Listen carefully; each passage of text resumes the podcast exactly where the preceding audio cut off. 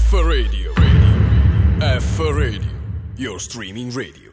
Buongiorno e benvenuti a Volley Confidential, questo nuovo programma di pallavolo di approfondimento dove incontriamo le giocatrici, le eh, protagoniste della nostra pallavolo regionale e lo facciamo ripercorrendo un po' la loro vita attraverso le canzoni che hanno caratterizzato eh, i momenti salienti della, della loro carriera non potevamo iniziare questo programma se non con eh, la massima esponente della pallavolo friulana che è Lara Caravello. Ciao Lara. Ciao a tutti.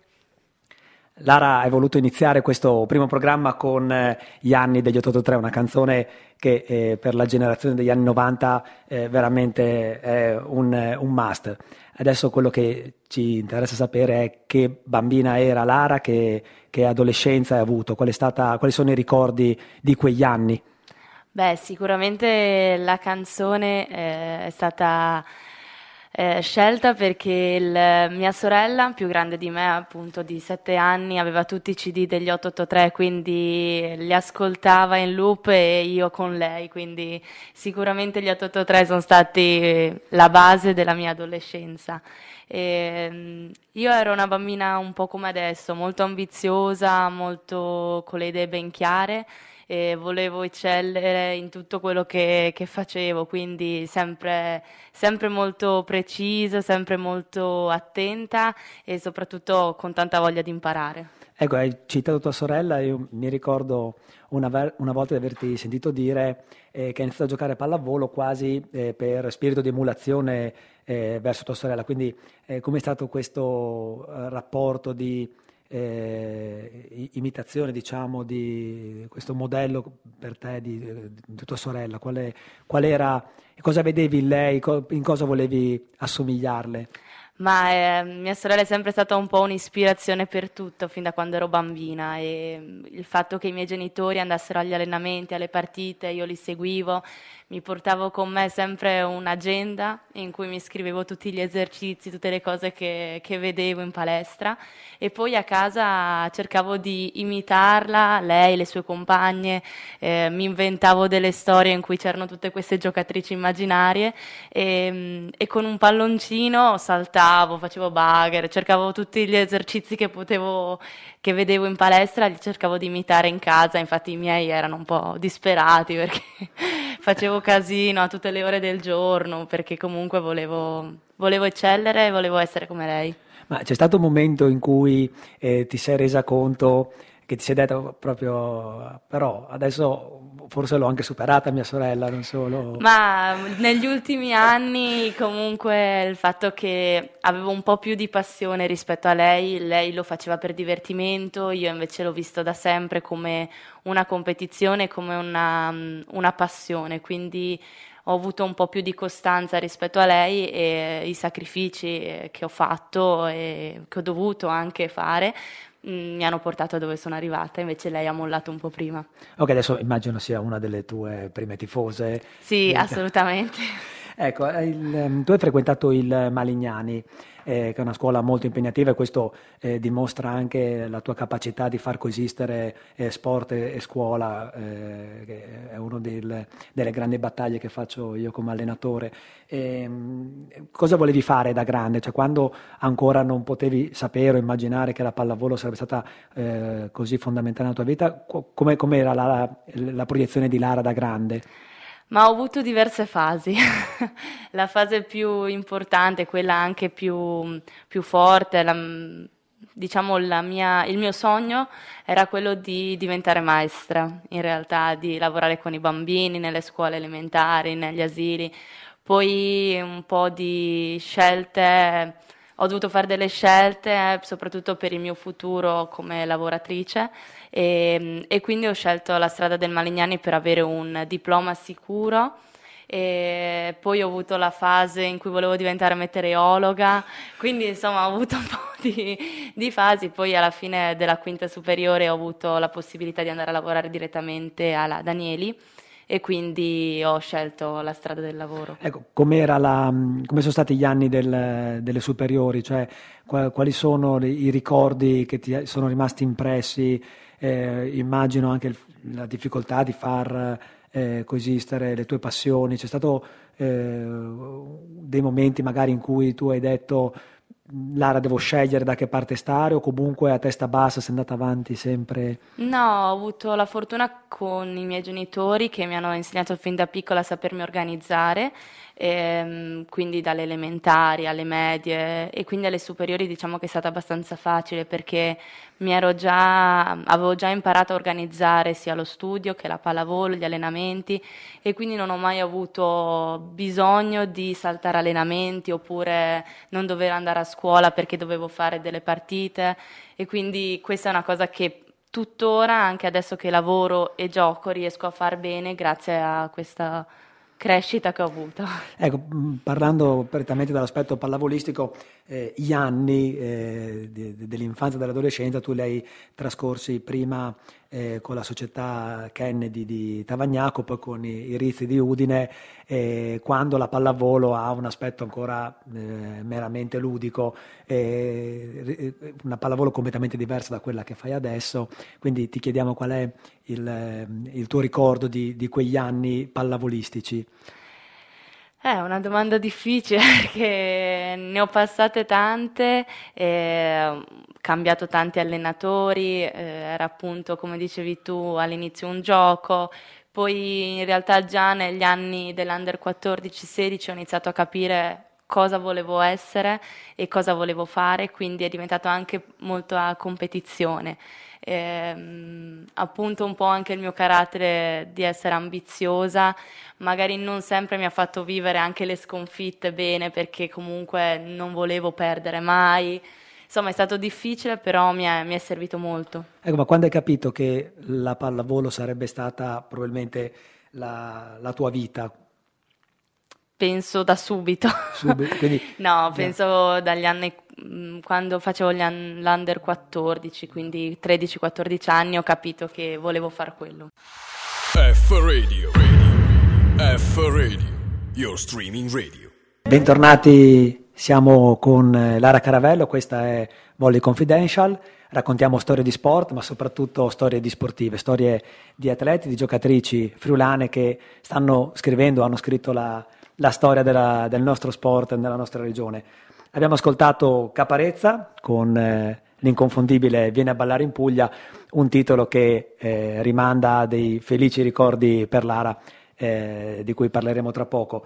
Eh, hai scelto questa canzone per raccontarci la stagione 2012-2013, una sicuramente delle più importanti, delle più felici eh, della, della tua carriera, il primo anno da capitano quindi una Lara giovanissima che si ritrova capitano in B2 con giocatrici anche più anziane più esperte, quindi eh, mi interessa sapere un po' come hai vissuto questa, questa, nomina, questo incarico così eh, importante, così prestigioso ad un'età in realtà così giovane. Ma sicuramente quando Jacopo mi aveva nominato capitano della squadra mi sono sentita un attimo in difficoltà perché comunque gio- giocavo con eh, delle ragazze molto forti, molto esperte come la Valentina Cozzo, la Federica Russo, la Giovanna Scalettaris, eh, ragazze che hanno fatto comunque importanti, per, avevano fatto sì, delle, delle grosse eh, annate in Friuli e quindi mi sono sentita un attimo in difficoltà, eh, però dalla stessa parte le mie compagne di squadre era, erano contente di questa nomina, e mi hanno accettato come, come capitano e anzi mi hanno, mi hanno, fatto imparare molto perché mi hanno spiegato come dovevo fare, eh, quindi sono state un po' le mamme della situazione, quindi non mi hanno mai messo in difficoltà. Ecco, ci racconti un paio di aneddoti, un momento magari in cui eh, hai temuto di non essere all'altezza del tuo ruolo, perché eh, è normale nella vita eh, sportiva, lavorativa, in generale, avere dei momenti di, di insicurezza, e invece eh, se ci racconti poi un momento in cui eh, hai, sei riuscita a tirare fuori tutta la tua determinazione perché ti sentivi capitano, mm, so, un momento magari di difficoltà della stagione, un momento eh, invece ma sicuramente un momento di, di difficoltà è stato quando alla fine dell'anno ehm, ritornando appunto dopo la Coppa Italia, dopo comunque un successo importante, eh, un po' non so se appagata ma, oppure semplicemente stanca, eh, non riuscivo a rendere in campo come nella prima parte del campionato, quindi sicuramente quella è una cosa eh, che mi ha abbastanza segnato, eh, ma allo stesso tempo, e quindi mi ha messo un po' in difficoltà, ha messo un po' in crisi certe mie certezze. E quando fai il capitano non puoi permetterti queste, queste difficoltà, quindi quello sicuramente è stato uno degli aneddoti peggiori eh, e che tuttora magari posso provare sulla pelle perché ovviamente non sempre si può essere al top della forma. E, ehm, sicuramente invece è un aneddoto felice come capitano è la vittoria della Coppa Italia e della promozione perché comunque eh, sei tu che tiri su la coppa come si suol dire e quindi è stato uno dei momenti più belli della mia vita. Ecco, hai introdotto praticamente il tema centrale di, questo, di, questo, di questa parte della tua intervista. Eh, la canzone, come eh, abbiamo intuito tutti ormai, non era casuale, viene a ballare in Puglia perché in Puglia, precisamente a Corato, il 31 marzo 2013, eh, avete compiuto questa impresa, la prima squadra friulana a vincere la Coppa Italia di B2 non voglio eh, indirizzarti io, raccontaci le, le emozioni di quella, di quella, due giorni indimenticabile. Ma eh, sono stati due giorni veramente eh, straordinari. Eh, ho ancora tuttora, mi viene tuttora la pelle d'oca perché comunque abbiamo fatto veramente una grandissima impresa, eravamo la squadra meno quotata, eh, mi ricordo che quando siamo arrivati là tutti quanti erano a fare allenamento, noi eravamo bellamente sedute in un bar a fare aperitivo, cioè proprio mh, la squadra che nessuno avrebbe pensato potesse vincere la Coppa. E invece abbiamo anche in quell'occasione lì, come in tutto il campionato di quell'anno, dimostrato di essere squadra e, e abbiamo vinto in casa tra, in finale contro le padrone di casa che avevano un tifo sfegattato, eh, tamburi, trombette ehm, e quindi è stata una soddisfazione doppia perché comunque vincere in casa del, delle padrone è sempre... Ecco, io da, nella mia eh, tristissima e eh, veramente modesta carriera da giocatore eh, mi sono accorto che c'è un momento della partita in cui ti rendi conto eh, che hai, hai, la vittoria in pugno. A volte capita eh, all'ultimo punto, a volte capita anche già nel riscaldamento, a volte c'è un momento topico della gara dove eh, con, hai l'idea, cioè concretizzi il fatto di, di, poter portare a casa il successo. Allora, in questa finale vinta per 3-1 contro la Polis Corato, che erano appunto le eh, padrone di casa, è quest- dov'è questo momento dove ti sei detto, ok Lara, ad- è nostra la coppa? Ma non voglio fare la... Però sicuramente nel momento in cui siamo scese per il saluto e abbiamo cantato l'inno d'Italia, ho guardato una per una le mie compagne e ho capito che quella volta lì avremmo vinto la coppa. Ok, quindi la, la, gara è stata quasi una conseguenza del... Io ho la pelle d'oca solo a sentirtelo dire, per cui immagino te. Poi, dopo questa, questo bellissimo successo, appunto, il 31 marzo, eh, dopo poche settimane arriva la storica doppietta, quindi eh, Martignaco è la prima squadra ad aver vinto la Coppa Italia e dopo due settimane è anche la prima squadra ad aver fatto la doppietta Coppa e campionato, quindi un'apoteosi. Raccontaci queste ultime settimane eh, con il traguardo sempre più vicino, eh, non so, c'è stata l'ansia di rovinare tutto o ormai eravate... No, l'ansia c'è stata assolutamente perché avevamo come diretta concorrente il Chions era sempre sotto di noi di due punti, quindi insomma ogni nostro passo falso avrebbero potuto superarci e quindi abbiamo vissuto con un po' d'ansia appunto, con un po' di timore e, ehm, tra l'altro le ultime partite avevamo anche dei derby perché mi ricordo il derby con Talmassons, quindi insomma partite non facili e quindi fino all'ultima partita non avevamo la vittoria in, in saccoccia come si suol dire, quindi l'abbiamo vissuta con un po' di timore, poi purtroppo io l'ho vissuta da esterna perché mi ero infortunata, perché mi ero rotta il menisco, quindi purtroppo non potevo essere in campo. Ho cercato in tutti i modi di essere vicina alla squadra e, alla fine è stata un'apoteosi perché è stata proprio sudata e bella. Ecco, il, il traghettatore, il, diciamo così, anzi il condottiero di quella stagione è stato eh, Jacopo Cuttini, che io lo conosco personalmente, una persona squisita, è una, un allenatore che oltre ad essere molto preparato tecnicamente, tatticamente, è, è diciamo così, riconosciuto come un grande comunicatore e un allenatore che arriva alle, alle giocatrici anche dal punto di vista umano. Eh, ci puoi raccontare qualche, qua, qualche episodio eh, per eh, dare così un'immagine de, del Cuttini uomo prima che allenatore? Ma eh, io di Jacopo ho un ricordo, e tuttora ce l'ho, eh, di, di, una persona molto seria, molto competente, sia dal punto di vista umano sia dal punto di vista tecnico, come dicevi tu.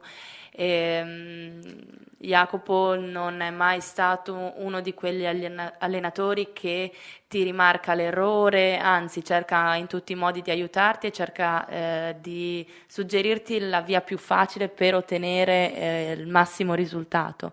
Quindi eh, sicuramente è un allenatore che auguro a tutte le giocatrici di avere perché mi ha insegnato moltissimo, anche dal punto di vista umano è straordinario.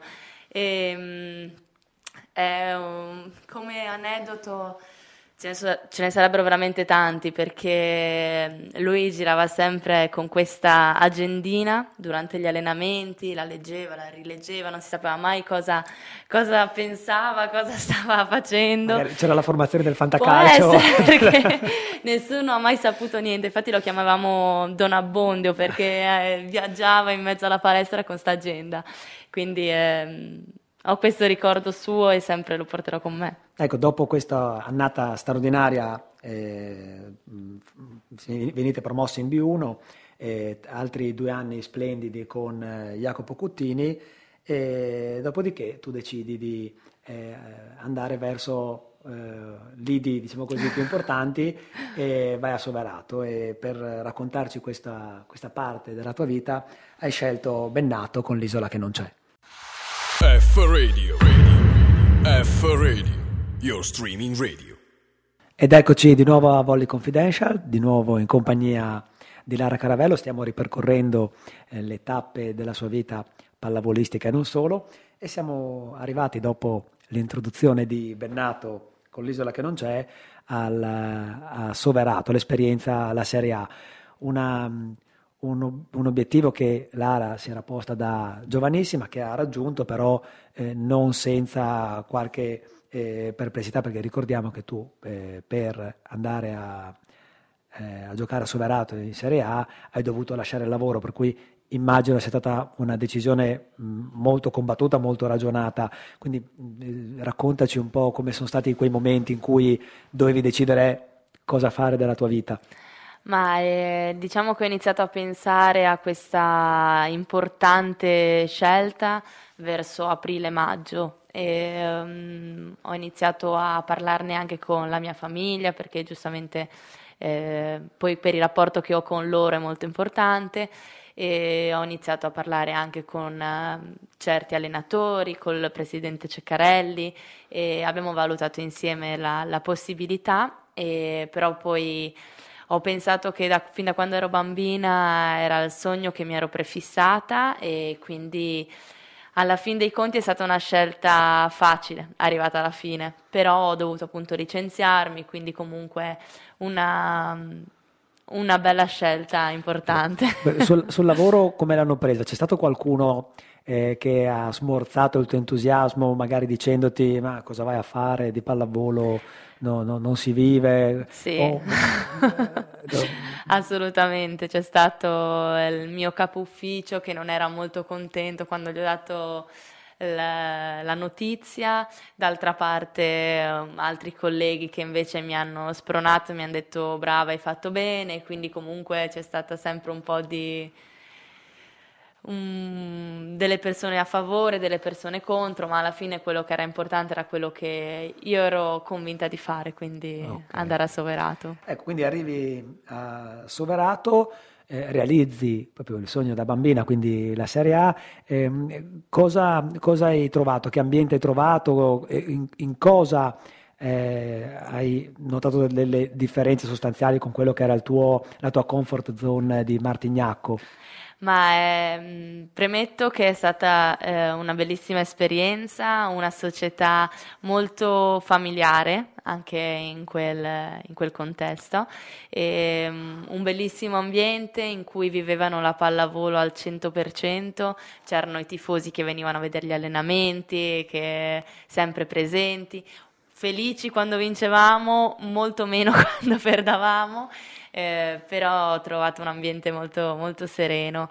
E, mm, rispetto a Martignacco un po' lo stile di vita era un po' diverso ovviamente, ehm, anche in considerazione del fatto che mh, le giornate erano molto più lunghe, quindi comunque le persone si svegliavano dopo, andavano a lavorare più tardi, eh, quindi è stato un ambiente, cioè è stato proprio un modo di vivere diverso eh, rispetto all'organizzazione, la precisione di, no, di, noi qua al nord, giù era molto più tranquillo, molto più sereno, si andava al bar, si faceva colazione con i dolci, parmigiana, insomma è stato un bell'anno anche dal punto di vista culinario. Eh, alimentare. sì. eh, hai, hai, fatto un breve riferimento ai genitori, ai tifosi, chiedo scusa, sappiamo che la tifoseria di Soverato è eh, estremamente calda e affettuosa, ma come dicevi tu anche molto esigente, quindi polemica quando le cose non vanno bene. Ci sono leggende che narrano di eh, tifosi che fanno le ronde eh, per eh, controllare lo, lo, stile di vita delle giocatrici. Tu confermi, smentisci? No, sicuramente erano molto mh, attenti a quello che facevamo. Poi il paese non era grandissimo, quindi eh, appena arrivava magari il moroso, il fidanzato, tutti lo sapevano, quindi insomma abbastanza... Quando magari la partita non andava bene davano la colpa, la colpa alle distrazioni. ai fidanzati, sì sì sì. ecco, dal punto di vista sportivo che annata è stata per te principalmente? Ma è stato un anno in cui ho potuto imparare tantissimo dalle mie compagne. Ho giocato con giocatrici molto forti, e, mm, le quali mi hanno insegnato molto e dal punto di vista mh, proprio del campo ho trovato comunque il mio spazio perché nonostante fosse il mio primo anno ne ha due eh, l'allenatore mi, mi, inseriva spesso soprattutto in ricezione quindi ho giocato molte partite non da titolare, però insomma i miei spazi li ho trovati, quindi è stato un anno in cui ho potuto confrontarmi e capire un po' anche io che tipo di giocatore ero, se potevo o meno eh, affrontare un, un, altro anno in A2 e, e comunque mi sono sentita realizzata. Ecco, c'è stato invece qualcosa o qualche circostanza, qualche eh, situazione in cui ti sei detta ok Lara, bella la Serie A, però non è così diversa da quello che facevo in B1, non, è, non c'è questa grande differenza, non c'è questa, questo scalino come immaginavo.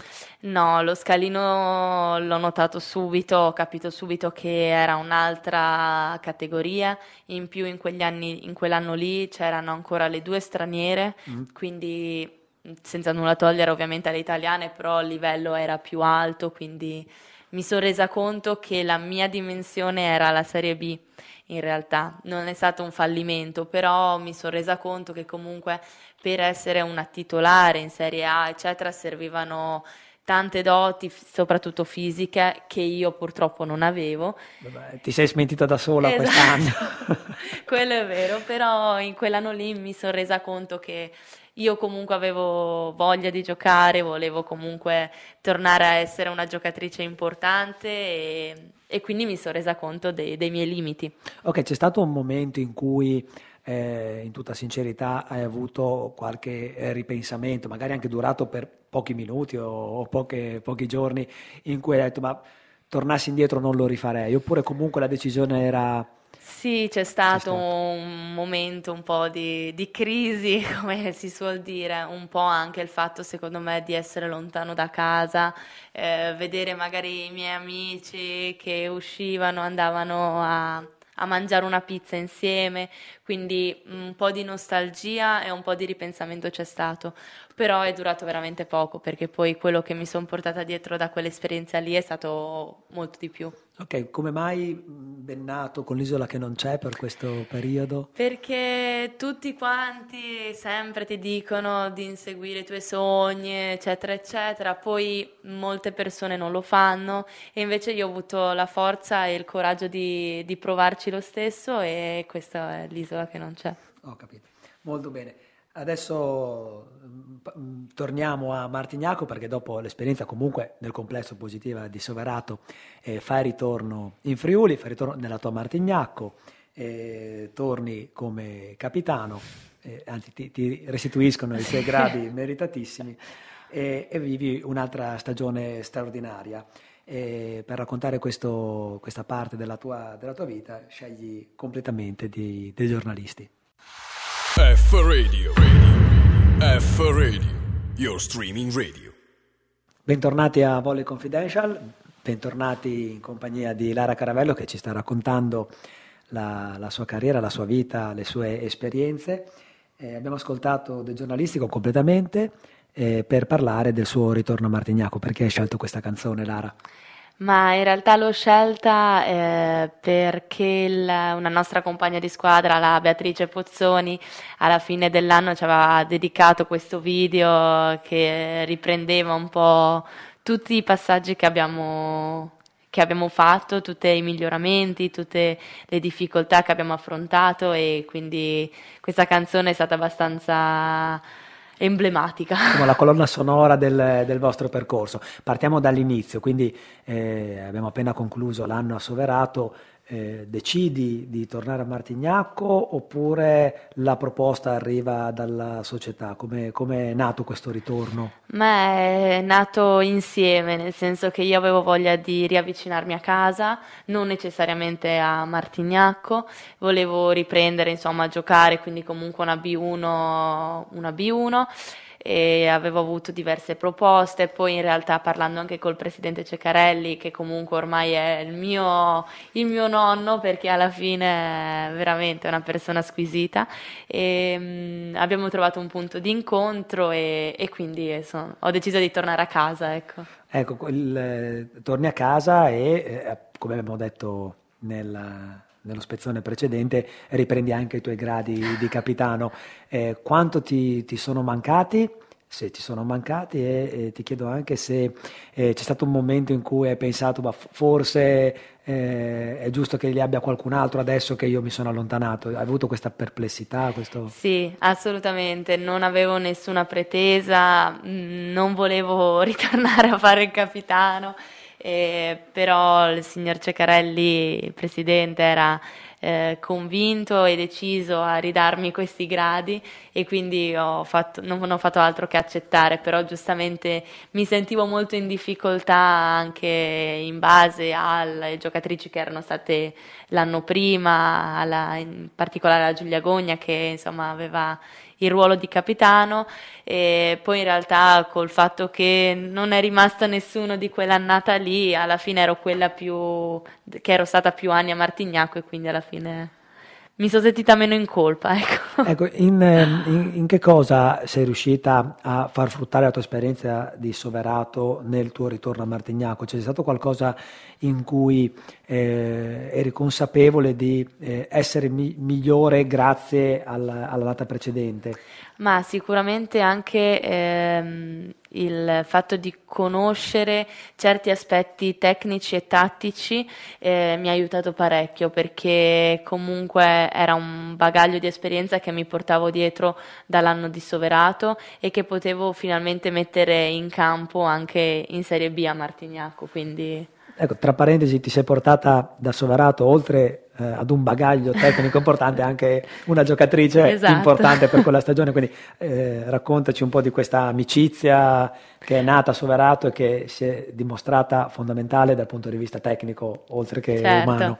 Con la Giulia Gennari eh, era la seconda palleggiatrice a Soverato e avevamo stretto un ottimo rapporto e in realtà è nato tutto una sera mentre eravamo al McDonald's a mangiare e lei mi aveva detto Giusto che... perché le atlete fanno un'alimentazione una sana, sana, no? D'accordo. Era la serata a sgarro, dai, mettiamo così.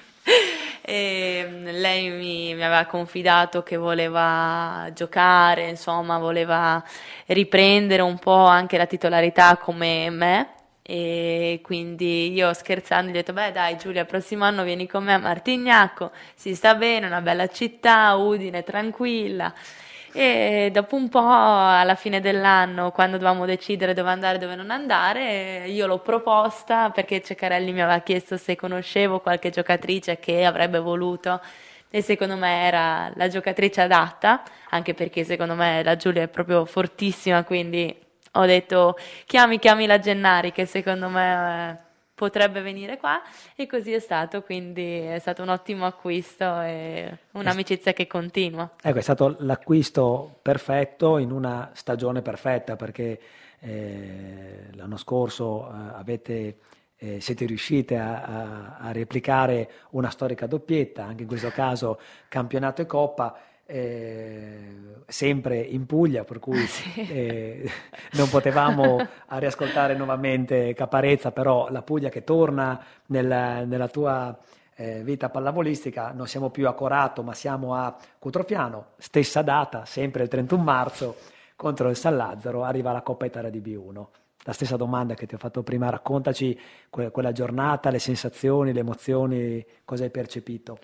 Ma anche in questo caso partivamo come le sfavorite perché nella semifinale tra l'altro abbiamo incontrato Pinerolo che, che, poi abbiamo incontrato anche in campionato quest'anno, una squadra espertissima con nomi importanti come la Vingaretti, la Natalia Serena, la Carlotta Zanotto, la Lisa Cheli che ha giocato a Udine, quindi una squadra molto forte che non aveva mai perso in campionato quindi eravamo consapevoli di giocare contro una squadra molto, molto forte e preparata.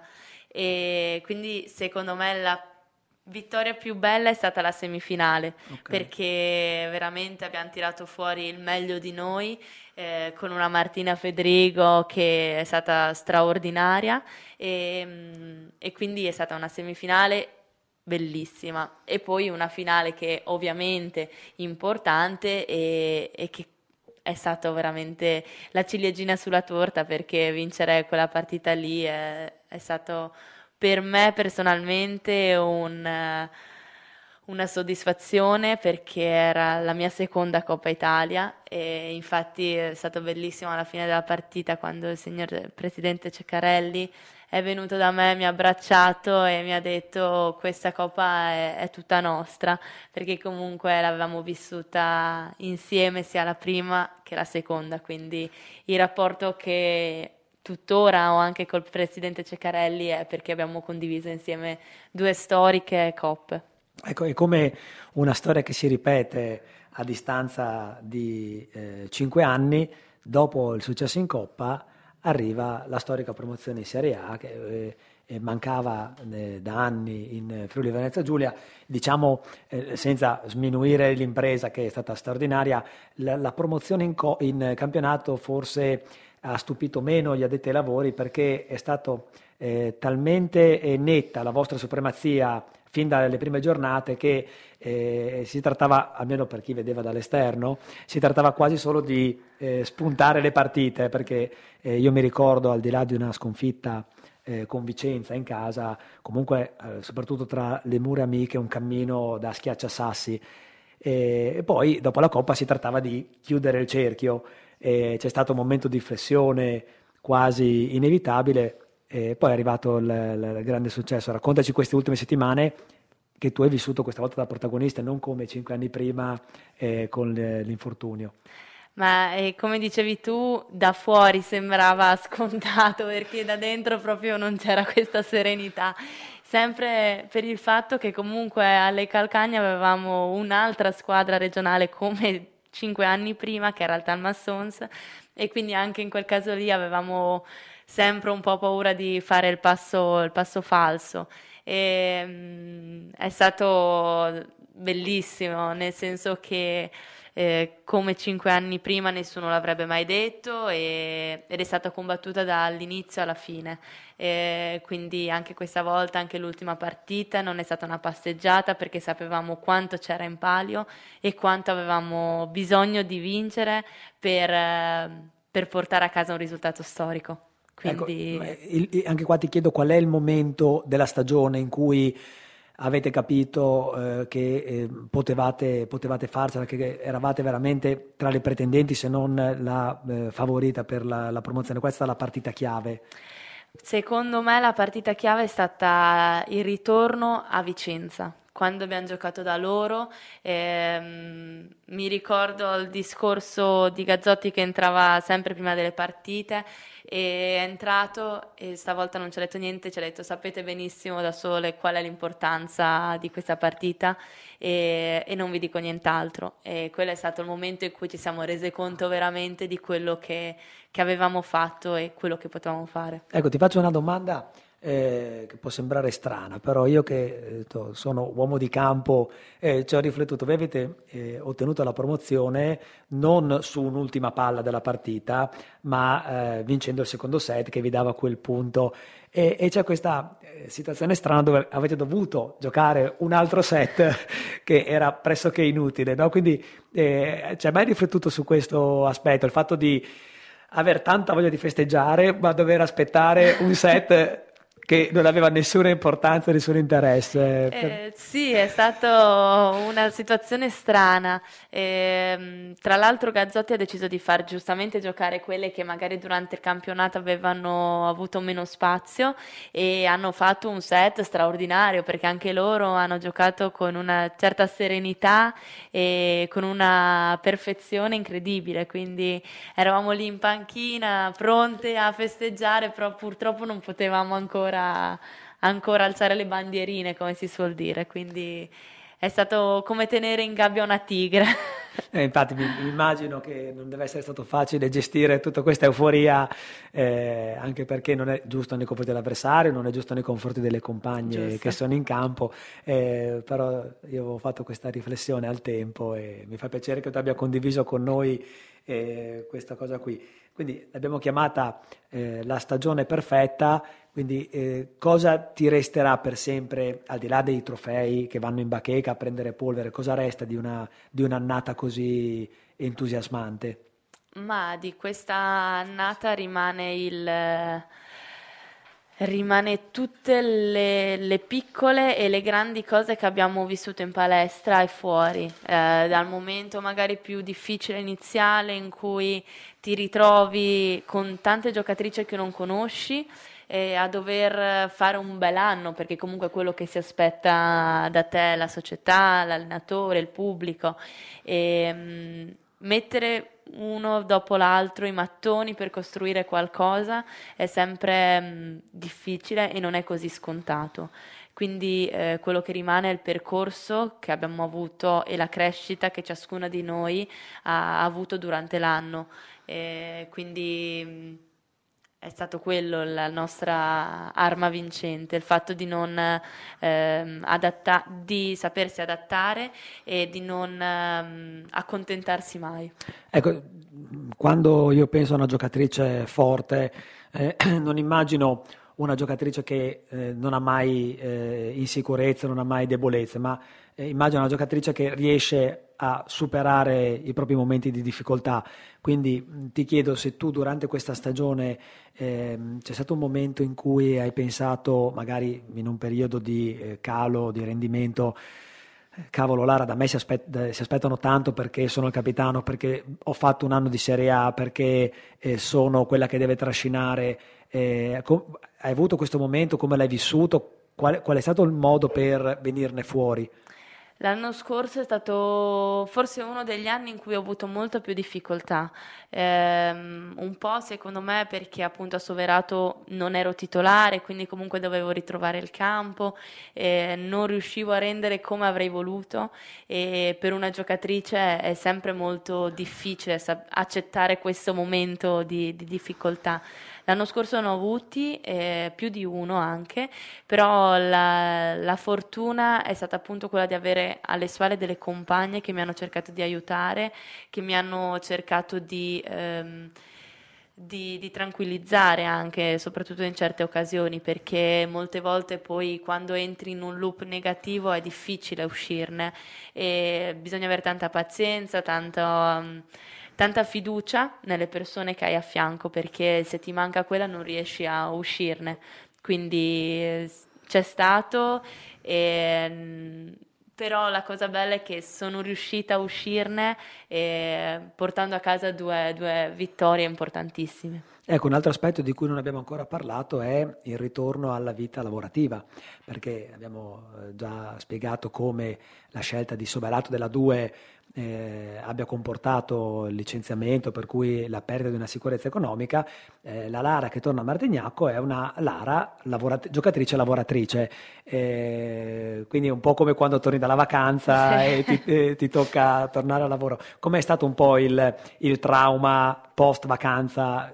Non che l'anno soldato sia stata una vacanza, hai capito cosa voglio sì, dire? Sì, sì, sì. Com'è stato? Eh, come hai detto tu, il trauma è stato perché comunque riprendere a a, fare un sacco, di, ad avere un sacco di impegni, eh, sia lavorativi che pallavolistici, mi ha portato ovviamente ad avere meno tempo libero, quindi ho rincominciato a preparare il borsone la mattina alle 7 prima di partire per lavoro e svuotarlo solamente la sera. Niente colazione alle niente 10 Niente colazione alle 10, niente dolci, quindi insomma è stato un po' un trauma, però dopo il primo mese in cui mi sono dovuta riadattare, poi è andato via tutto liscio. Ecco, e così dopo questa stagione straordinaria eh, bisogna affrontare la Serie A. Come si affronta la Serie A ce lo dice Ligabue con eh, Niente Paura.